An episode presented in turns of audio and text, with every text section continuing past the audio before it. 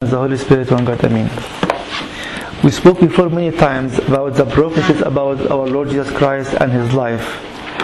And we said many times how many prophecies was be, has been fulfilled in His life, especially on the day of the crucifixion. Today only 29 prophecies, literal ones, has been fulfilled in the life of Christ and by all means, even those who study probability, they discover it is impossible for only eight prophecies to be fulfilled in the life of, a person. But in our in the life of our Lord Jesus Christ, more than 300 ones, and today only 29 prophecies. One of them is this verse, which is in Psalm 22 and verse 6. It says, "But I am a worm, not a man." And let us go step by step with this verse only. In Psalm 22, there are 11 prophecies prophesied in the life of Christ, especially today in the day of his crucifixion. The word itself in Hebrew is tola, which means worm, and when we go to the Hebrew dictionary, we'll find it is the female of a certain worm called in, in Latin Coccus ilicis. Let us go further to see what is this Coccus ilicis and why David or why the Holy Spirit inspired David to say that he is a worm, not a man, and he was speaking about our Lord Jesus Christ. Here is the image or the picture of this worm, how it lives and how it dies. At the end of her life, this female, it comes by its will, by its choice to a tree and stick itself in it, and then it dies. And while she, she is dying, she gives birth to the new eggs and covers them until they hatches. Let us go step by step and see what is going to happen.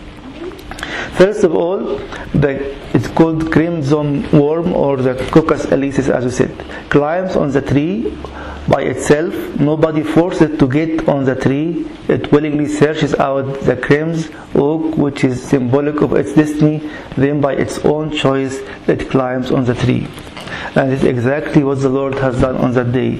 He chose by His own will. We say it many times, especially in the liturgy, at the very end in the confession, who chose to be by His own will on the cross. And St. John was telling us the same in chapter 10, verse 18. No one takes it from me, but I lay it down. Of myself, I have power to lay it down. Christ has a choice and He chose to die for us as this worm or this Coccus ilicis. Secondly, his death is a birth of a family. And the same thing for this worm.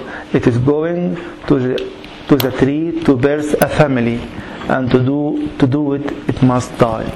Christ said, and Paul reconfirmed it in Hebrews chapter 2 verse 10, For it became him for whom all things, and by whom are all things, in bringing many sons into glory.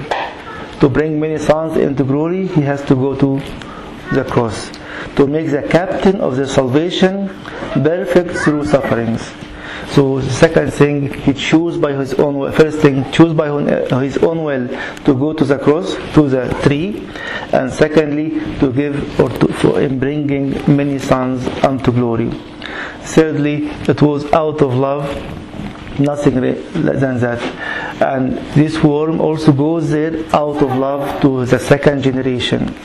And Christ, as he said himself, For God so loved the world that he gave his only begotten Son, that whoever believes in him should not perish but have everlasting life.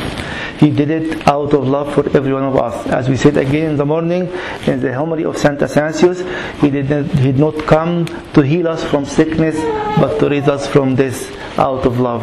And he said many times that uh, in the uh, hymn of Monogenes, by this he trembled upon this. And fourthly, eternal redemption. During the birth, birthing process, this it also leaves a stain on the tree, and this stain, they said, it will never fade away unless we cut a tree itself. And this is exactly what the Lord has done again in Hebrew 9:12. Now, with the blood of goats not with the blood of goats and calves, but with his own blood. He entered the most holy place once for all, having obtained eternal redemption. Our Lord chose this eternal redemption for every one of us, not with the blood of any animals, but with the blood of His own self. And this uh, redemption is an eternal one. It will never cease to be there for those who accept it. And then He's telling us something about the crimson, the crimson itself. The crimson itself is used to dye materials. And here, what again the verse is saying and this crimson was used uh, to, to, to dye the material of the tabernacle and also the garments of the high priest.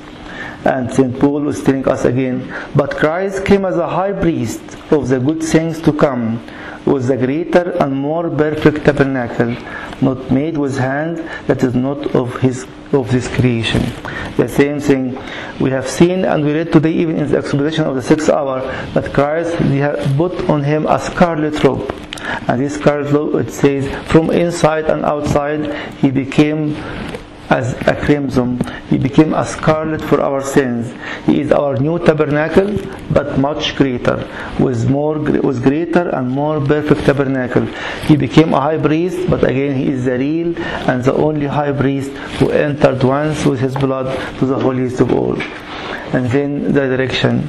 Again, in the same dictionary, you will find that in the fourth day it converted into wax and this wax is made to, for, to preserve wood.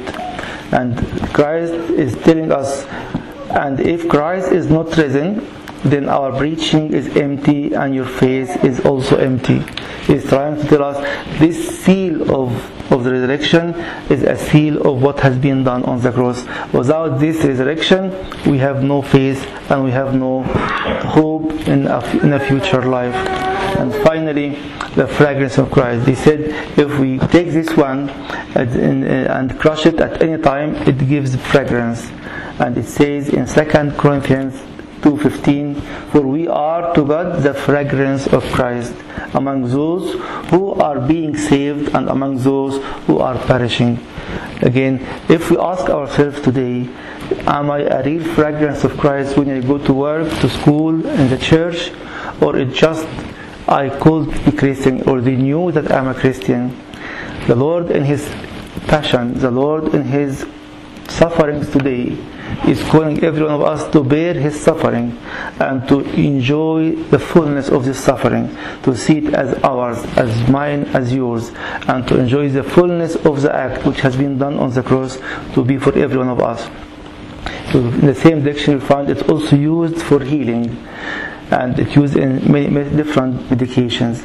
Say in Isaiah 53, but he was pierced for our transgressions, he was crushed for our iniquities. The punishment that brought us peace was upon him, and by his wounds we are healed. Christ is the healer as well. But before, before being a healer, he is the Savior who came to raise us from our death, from the death of our sins. We sang many times, My King and my Lord. When we say to God, You are my King, it means He is ruling in every single aspect in my life, and nothing is not, not under His own authority. We, are, we need to ask ourselves this, this evening Do we really have the authority of Christ in every single act in my life? in my family, in my relationship with my wife, with my husband, my children, with a church member, at work. If not, I am sorry to say we are lying when you say you are our king. Because where the king is, he has authority. He is reigning over the life of his children, over those who accepted him to reign over their life. Again, it's not a matter of being moderate or not being or being fanatic. It's a matter of he's a king in my life or not he is not a king in my life. There is nothing in between. And once we choose this in between, we choose not him, we choose someone else. And finally, the church is urging us in this hour, the ninth hour. It's the time where he gave his life to the Father and telling you and me, are you willing to see this life is given to the Father for you personally, for your life, because He came and mainly to give us life through his death. That's why in our prayer in the sixth hour we called his passion life-giving passions. How come it's life-giving passions? Life-giving death. Because it's the death of Christ. It is different from the death of anyone else. We pray that we'll enjoy his reign in our life, his sovereignty in our life by our choice and his sovereignty is over every single aspect in our life not in, in part. In part it means he is not the king at all. May the glory of our lord jesus christ be with you from now and forever and ever. Amen